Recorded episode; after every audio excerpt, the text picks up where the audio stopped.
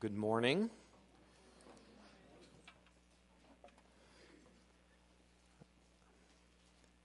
It is uh, nice to be here with you this morning again. Uh, and I'm really excited about today because we're getting into chapter 3 of Jonah. Uh, Jonah, the prophet, was commissioned by God to speak for him. He's told to go to Nineveh and call out against it. Like a guy standing on the corner calling out against Nineveh. But Jonah ran away as if he could hide from God.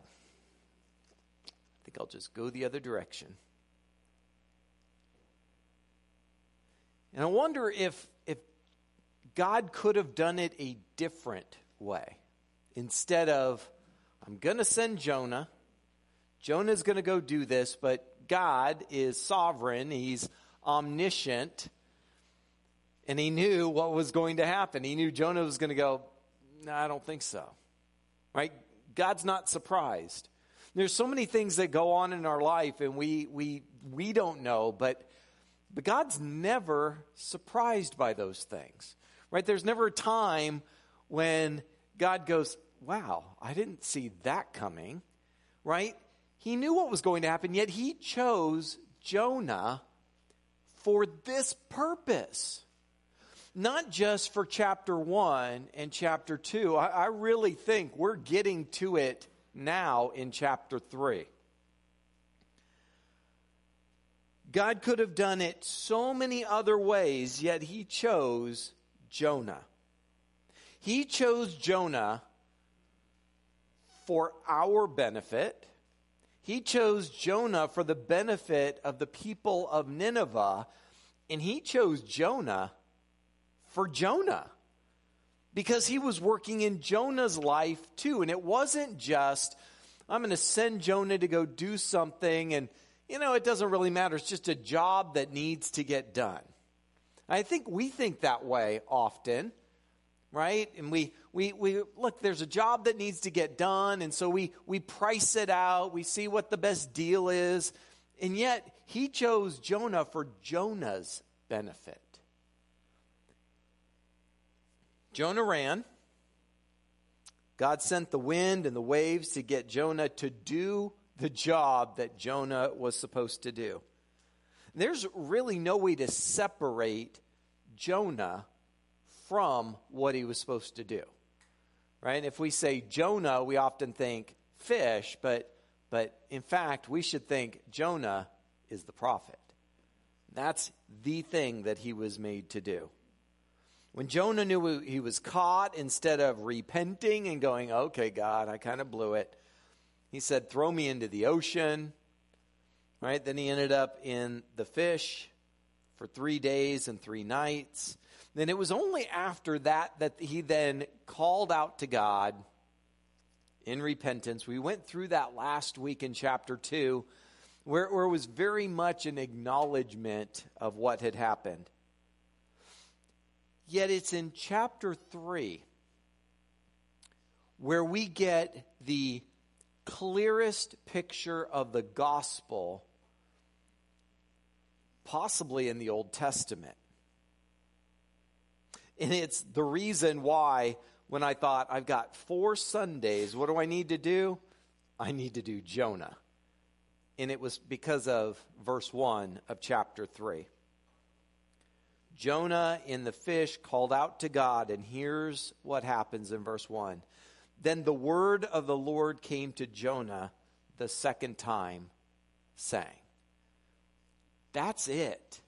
And it seems so simple. The word of Yahweh came to Jonah a second time. That's it. Yet there's so much in that. This is indeed the good news. That's what the gospel is. That you could mess up. In fact, you could mess up in such an extravagant way that God's response to you is waves and wind and a giant fish. that you could mess up in that way, and yet God could still give you another chance. This just shows the goodness of God, that He doesn't give up on us after one mistake. The Bible is filled with flawed humans receiving God's mercy and grace. The biblical examples that, that come to mind well, we have Jonah, of course. And we have in the Old Testament, we have Samson, who allowed his pride and his lust to get the better of him. When he was weak and he was blind, he called out to God, and God heard him and restored his strength. David, who was caught in adultery when Bathsheba got pregnant, and he tried to cover it up by having her husband murdered. Yeah, that's David. Uh, in the New Testament, we have Peter, the apostle, denied Jesus uh, more than once. And yet, Jesus still gave him an opportunity. We have Paul, persecuted the church, arresting Christians, and I could go on and mentions the failings of Abraham, who didn't trust God and lied that his wife was his sister, so he wouldn't get in trouble from men that were jealous. Uh, we have Noah, he got drunk. Sarah, Abraham's wife, who didn't believe God's messenger that she would have a baby. Lot and Lot's wife, what about them? Well, Lot shouldn't have been living there. He was in a bad place. Lot's wife, who doubted and turned back. Uh, we have Jacob, the swindler. Moses had serious anger issues. Thomas called Doubting Thomas. How you like that one? Like you go down forever as Doubting Thomas. Can I just be Thomas anymore? Um, you have the prodigal son. You have Zacchaeus, the greedy tax collector. In all of these, in every single one of these situations, you have someone that's guilty of sin. And yet, the word of God, the word of Yahweh, came to each of them a second time, or a third time, or multiple times. God gives second chances. So don't give up. If you've ever been maybe in a relationship, had an opportunity that you messed up and then it ended. You got fired from a job, you someone was so mad at you they just turned away. And we start to think that that's what God will do. And you know what? Let's be honest, that's what he should do. Because we know better. And yet, in his mercy, he doesn't. So, what does that, that second chance look like? I was thinking about this this week. Um, in the first couple of years that I had my driver's license, I got pulled over twice. Uh, silly things, nothing, nothing major. One just got going a little too fast, and the other I turned down a, a, a closed road and didn't realize the road was closed and you're not allowed to drive on it. That's why it's closed. And in both times, almost the exact same thing happened. The police officer came up, talked to me, and, and uh, said, I'm not going to give you a ticket today. Went, no way. Really? I deserve it.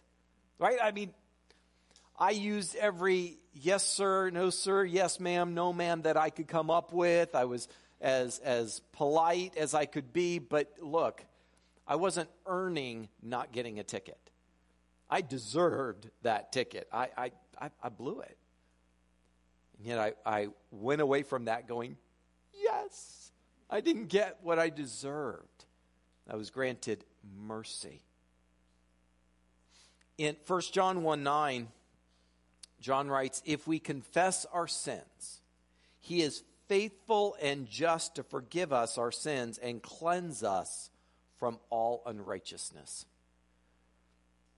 It is, it is an act of confession, acknowledgement, and repentance. You see, we don't talk about confession a lot, right? We're, we're not uh, Catholic or, or of maybe those traditions that, that might have you know, that, that uh, confessional booth or something. You see that in movies. I, I guess that's a thing. I don't know. But, but we don't talk about confession a lot. Yet the Bible certainly does. That we're to confess our sins to God. He's not surprised. He already knows, yet we're still supposed to do it. And realize that Scripture also says we're to confess to one another. Now, it doesn't mean that we walk around with, with signs going, here's all my sins this week, right? It's not that. But that we ought to be in relationship with brothers and sisters that we can be open and honest. That's why that's one of our hard attitudes, right? That we live our faith open and honestly before each other so that we're not pretending. The danger of pretending is a danger to us, right? That, That everything's fine with me, and I start to believe everything's fine with me. But it's also a danger to the other people around us. That, that if I pretend that everything is fine and I'm without sin, right? If, if, if I don't, I'm not afraid, I have no anxieties, I, I haven't, you know, stressed out and, and maybe lost my temper, right? If I pretend that none of those things are going on, I do a disservice to my brothers and sisters around me. Because then they start to think, maybe it's just me. Steve's got it figured out. How come I can't do that? And yet, if I'm honest, then what it does for them is they go, you know, it's not just me. And they can then, we can work together on it. We do confess to one another. When the word of the Lord came to Jonah a second time, it was the same message that he got in chapter 1. Go to Nineveh and call out against it. That's reassuring. That, that when God had a message for you and you kind of messed up, know that the message is still the same. You can still get back on track. It might be like your, your uh, GPS, right? I don't know about you, I like to mess with the GPS. And it says, you're going to go this way and you're going to turn. And then I go, let's go straight and see what it does. And then it has to recalculate. And, well, the whole point, though, is that it's getting you going back where you're supposed to go. You have a goal in mind, and God has a goal in mind for you. Then Jonah, for him, the same message, just like chapter 1. In verse 2, the message was this Arise, go to Nineveh, that great city, and call out against it the message that I tell you. Jonah arose and went to Nineveh according to the word of the Lord. Now, Nineveh was an exceedingly great city, three days' journey in breadth. Jonah began to go into the city, going a day's journey and he called out, Yet 40 days and Nineveh shall be overthrown. That's the message. We, we kind of get this impression that, that Nineveh is this huge city. There's thousands, hundreds of thousands of people. Uh, I read one account that said possibly 120,000 people lived in the city of Nineveh. That doesn't sound necessarily so huge until you realize that this was 700 years before the birth of Christ? This is a, a huge city, the capital city of the Assyrian Empire. And so Jonah made his way a day's journey into the city and then gave the message that God had for them. Jonah wasn't freed from God's direction to go to Nineveh when he called out to God, God didn't say, well, you know what, three days in the fish, I guess, I guess you don't really have to go to Nineveh now. You've been punished enough. Jonah still had to go to Nineveh. He still had to give the message God said, even knowing the Ninevites might experience shame. And God might forgive them, which is why Jonah didn't want to go. he still had to go do what, jo- what God told him to do. Your job is to get back on track with God's plan as well. What is it God has called you to do? It feels very much like going on a diet and then kind of having a, a cheat day and going, well, I really blew it this week, and then just quitting the diet. Right? So, so I'm losing weight, I'm doing what I'm supposed to, but I really want to eat the cake, and I eat the cake, and now I'm just going to not be on a diet anymore because I ate cake once? Well, that defeats the whole purpose. No, the whole thing is well, if you, you make a mistake or you, you have that day where you're like, you know, it's a party, I, I think I'm just going to eat what I want, then the next day you keep going with your diet. Right? That's how you stay in shape, that's how you stay healthy. Well, when God says go, you don't go, well, I kind of messed up today, and so now I don't have to go anymore. No, I messed up today, but, but tomorrow I need to get back on track. There's a reason we say today is a new day, right? To start over again. So, what is God telling you to do? So, at the best of your ability, will you seek to make it right and to get back on track with God? Now, look at the response of the people. How incredible the response is. Jonah, who finally did what God called him to do, and here's the response in verse 5 And the people of Nineveh believed God. This is incredible, the response. The people heard and they went, okay. The people believed God. They called out for a fast. They put on sackcloth from the greatest of them to the least of them right? The wealthy, the poor, the, the old, and the young, they seem to respond. Verse 6 the word reached the king of Nineveh. He arose from his throne, he removed his robe, he covered himself with sackcloth and sat in ashes. Then he issued a proclamation. By the way, that's like a cultural thing. The ashes thing that's doesn't make a lot of sense, but uh, but culturally it does. This was an open sign of uh, mourning and repentance. Verse 7 He issued a proclamation and published it through Nineveh. By the decree of the king and his nobles, let neither man nor beast, herd nor flock taste anything. We're going to fast, and we're going to make the animals fast too.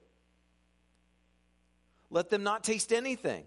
Let them not feed nor drink water but let man and beast be covered with sackcloth. Let them call out to mighty God, mightily to God. Let everyone turn from his evil way and from the violence that is in his hands. Who knows? God may turn and relent and turn from his fierce anger so that we may not perish. This is like the best scenario right? That, that there's the word of God, there's a call, you need to repent, here's what's going to happen. And the people responded in an incredible way. Uh, we took a, a group down uh, one of the last times Billy Graham preached in San Diego.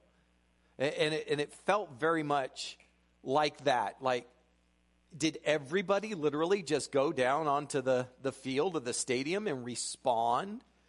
And, and the message that Billy Graham, I don't, don't know if you've heard him personally, you could hear most of what he has said online now, but I was amazed how simple his message was. It, it literally, you're like, you know, you think Billy Graham, it's going to be this this elaborate teaching, and people are going to go, wow, I never thought of it that way. That was not it. He basically said, God loves you and wants to work in your life. And that because you've sinned, you need Him and, and respond. It was so simple.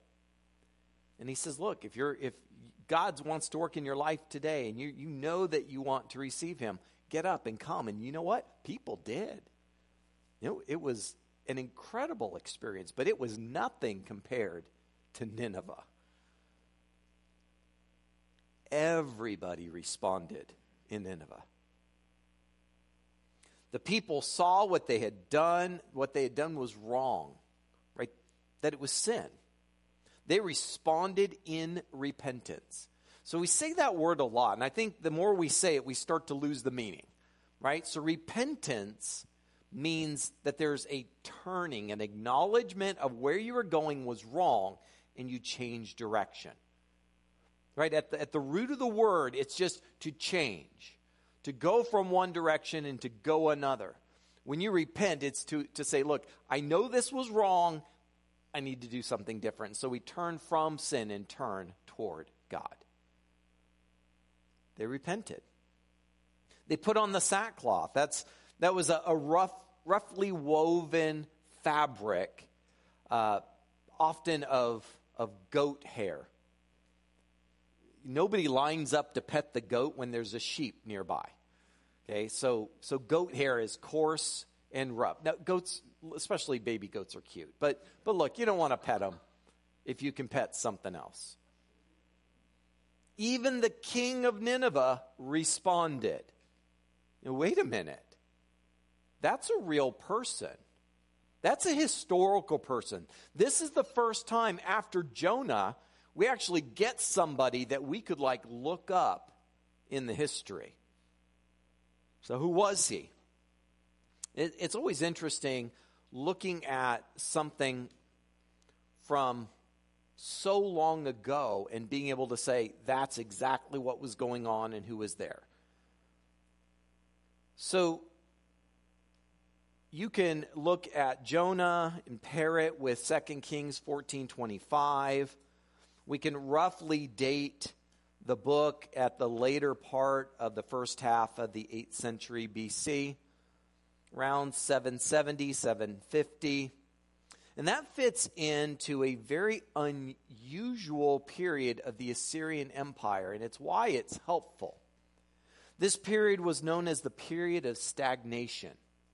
What happened is every year, and we actually read this in Kings because it's why David got in trouble. Because in the spring, when kings lead their armies to war, David didn't. He hung out in, in the capital and got bored instead. And that's when he saw Bathsheba. And so every year, the Assyrian Empire, where Nineveh was the capital, they would go to war. They would have a campaign and they would go to conquer the neighboring lands. And yet, from 783 to 745 BC, there was a period of stagnation when the kings didn't go to war. They didn't go fight battles. The first king during this period is Shalmaneser. He maintained a normal military campaign through the, most of the beginning of his reign. And then there was his uh, reign was marked by decentralization of power. So you have a strong king, and then all of a sudden something changed in the kingdom, and minor dignitaries in the empire started taking more power, which we don't have an answer for. During the uh, the reign of King Ashurdan, in his fourth year, the king stayed in the land, the history says. When you consider that every year the king led his army out to fight, in that year he stayed in the land. For 41 years without fail, they went to war, and in that year he didn't go to war. No explanation is given why. Yet, that kind of behavior, typically, if the king doesn't go to war, he gets overthrown. That's what the Assyrian Empire did. It's interesting to speculate that perhaps Ashurdan stayed in the land during the fourth year of his reign, thanks to Jonah's warning. That they were such a militaristic uh, empire, and yet they got warning from Jonah change your ways, repent, or Nineveh will fall. And there seems to be a correlation between them. They, they do fit 19, or sorry, not 19th, uh, 760s BC would fit the year of stagnation with, uh, with Jonah. And then the years that followed, there was political pressure put on the king. And then he started going back to war again. They went back to their old ways. And then the history records after that event after event of unbelievable calamity, plagues, revolts, and there was even an eclipse during that time as recorded. And in 612 BC, Nineveh was destroyed by the Medes and the Babylonians. They repented, but then they started back up. They were warned, and then, since they gave in, judgment came. I always appreciate when you can look at the histories and see a parallel with Scripture.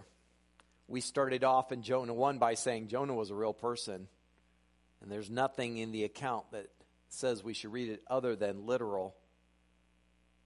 And we have history that seems to corroborate, at least on the surface, the events. Jonah preached, they believed because they felt shame, regret, and they asked God to forgive them. So, what next?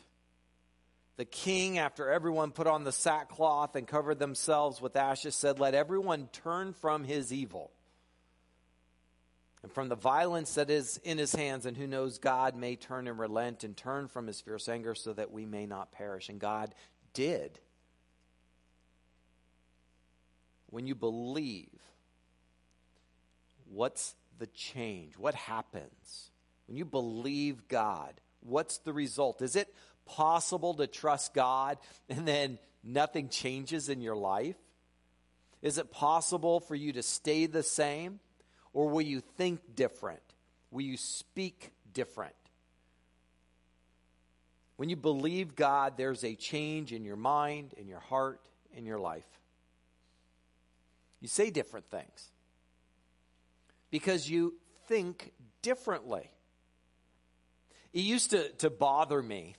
It's, it's, it happens, it still happens all the time, but it used to really bother me when I would meet people for the first time and then they would find out I was a pastor, and the exact same thing happened every single time you could read on their face them replaying the conversation to see if they said something that they thought would offend me. I, I, I had one time, there was a, a, couple of guys, older guys, and uh, we had been visiting, and, and, uh, and then they go, now, now tell us, what, what do you do? I said, well, I'm a pastor. And they, and their eyes got big, and they kind of paused, and now you could see that going through the script of what they had said. And then one of them punched the other in the arm. He says, And you told that joke. And I, I said, It was a funny joke. You're okay.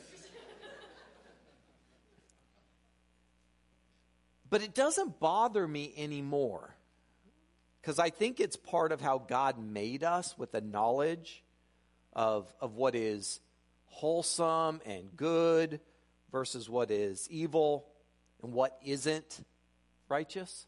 Uh, so I think it's actually a natural response. As much as I want people to feel comfortable around me, I understand there's, there's times when they don't. You see, when you believe God, there is should be a change because you're different, right? Trusting God, you're supposed to be different. Paul, when he wrote to the church in Corinth in his second letter, 517, he says, Therefore, if anyone is in Christ, he is a new creation. The old has passed, behold, the new has come. That's what it means to trust God. There's, there's a change. Now, you're still you, but you're not. Right? That because when you think different, You say different. You act different. You go different places. And that's a good thing. So the people of Nineveh repented. You can see their response.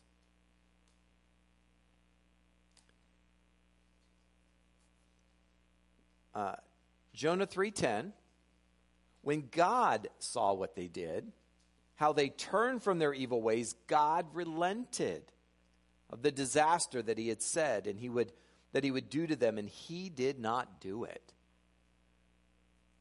So they said put on the sackcloth they felt shame they repented but God saw it, and that's what mattered most. And God knew their hearts. God granted them mercy. And He didn't give them the judgment that they deserved in His mercy. And so I'm reminded God promises mercy and grace. So we trust Him. Now, there's a difference between mercy and grace, right? Mercy is that the judgment that you deserve doesn't come. When the Bible says all of sin and fall short of the glory of God, and the wages of sin is death, that's what we deserve judgment. The fact that we're not judged because of our sin, because of what Jesus did, is mercy. Yet God doesn't end there, right? We don't just go, oh, good, I'm not dead. In fact, what God promises is look, if you're going to, to make this decision and trust me, not only will you not die in sin, but he adopts us as children. I'm not just going to let you die, I'm going to bring you in and make you my son or daughter. That's the gift that he gives. See, that's grace, something that we don't deserve and haven't earned, he gives us. In 2 Peter 3 9, uh, Peter writes, The Lord is not slow to fulfill his promises, as some understand slowness. But he is patient toward you, not wishing that any should perish, but that all should reach repentance. He saves us, then He adopts us, then He equips us to serve and be part of the family. So there's hope. I, I don't know about you. I can't read Jonah 3 1 without getting excited about what God has done. And then I have hope. I have hope because the word of the Lord came to Jonah a second time so there's hope for me. Got some next steps for you today. Uh, first of all, uh, thank God for each time He's given me a second chance. the word second doesn't always fit, right? Maybe it should say another chance, multiple chances. And perhaps I need one now so that I can get back on track. If that's where you're at today, then you do what Jonah did and you call out to God and he promises to forgive. Or that uh, uh, maybe my next step is to make changes in my life that reflect the work that God is already doing and promises to do. Let's pray. Heavenly Father, Lord, I thank you this morning that you are a God of second chances and that we have the message from Jonah, the truly incredible good news. That when jo- Jonah didn't uh, just jump up and do exactly what you said, you weren't just done with him because saving Nineveh wasn't just about Nineveh, it was also about Jonah. That you wanted to use Jonah, you wanted to teach Jonah and grow him closer to you. Lord, we have hope. And Father, I, I do pray for each one here. If maybe today they're reflecting on areas of their life where they need to get back on track, that, that today's the day. That just as Jonah called out to you, that, that we would as well, trusting that you hear us, that you will respond with mercy and grace. Father, we're thankful for it, and I think even words don't truly do justice when we say we are thankful for your mercy and grace. So, Father, we are. We are grateful. We're so thankful for Jesus that he died on the cross, that he paid for our sins in our place, that we could be saved from our sin. And then, with the gift of your grace, can be children of God. We thank you. We pray in Jesus' name. Amen.